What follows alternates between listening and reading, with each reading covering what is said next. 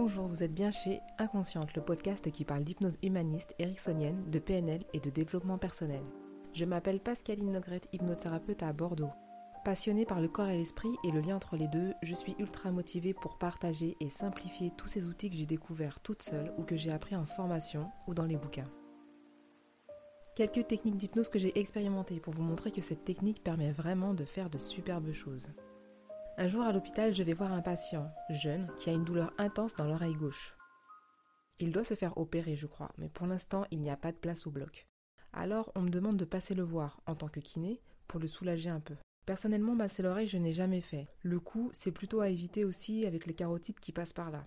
La nuque et les épaules, pourquoi pas, mais la douleur n'est clairement pas là. Elle est précise dans l'oreille gauche.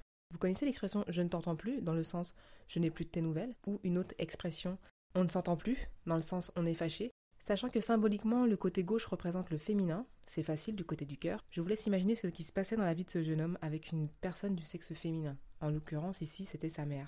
Après avoir bien discuté, je reviens une seconde fois, mais là pour faire de l'hypnose, ou plutôt de l'hypnoanalgésie. Il ferme les yeux et je commence mon induction hypnotique afin de le guider vers un état modifié de conscience. Une fois qu'on y est, je lui demande, ou plutôt à son inconscient, quel est le symbole qui représente sa douleur dans son oreille gauche? Il me répond un scarabée noir. Je lui dis Ok, sortez le scarabée de votre oreille. Il me répond Je ne peux pas, il est accroché avec ses pattes. Je lui propose une alternative démonter le scarabée dans son oreille pour le faire sortir en pièces détachées. Il se débarrasse de ses parties de scarabée, puis il rouvre ses yeux sans douleur. Je précise pour ce cas que le diagnostic médical était déjà posé et qu'il n'a pas été remis en cause par l'analgésie. Ce patient s'est fait opérer tout de même, il a simplement patienté confortablement.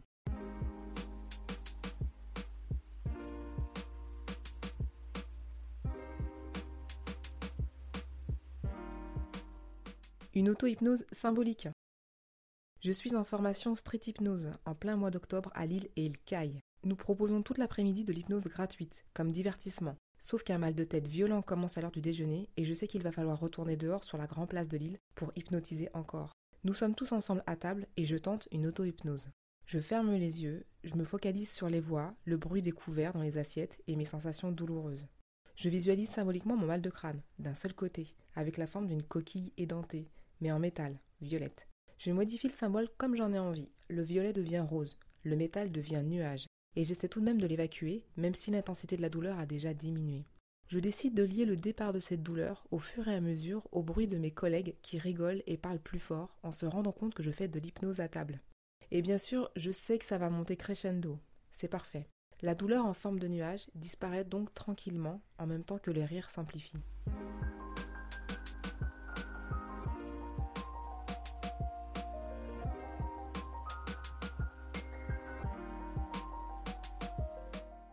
Pour de l'hypnose dissociante, une induction agréable et enveloppante fait très bien l'affaire. En hypnose ericksonienne et nouvelle hypnose, c'est une histoire de mots, positifs avant tout.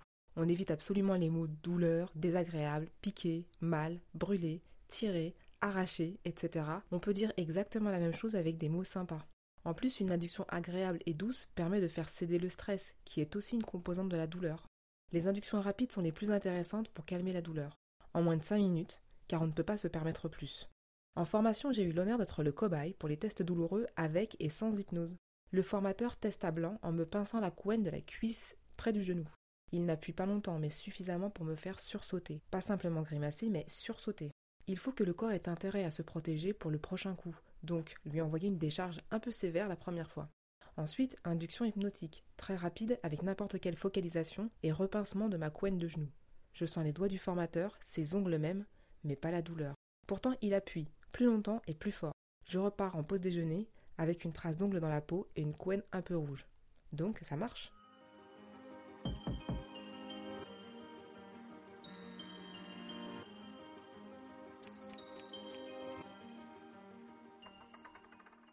Une femme enceinte. En hypnose humaniste, même chose avec une patiente enceinte.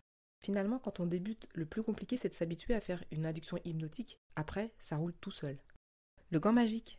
Il se constitue grâce à des suggestions, des métaphores, de la main qui devient froide, insensible. C'est comme un phénomène hypnotique de la main qui se lève ou qui se colle. Là, elle devient comme engourdie. Et avec une suggestion supplémentaire, elle peut même transmettre son pouvoir magique là où elle se pose sur le corps. Pas mal, hein?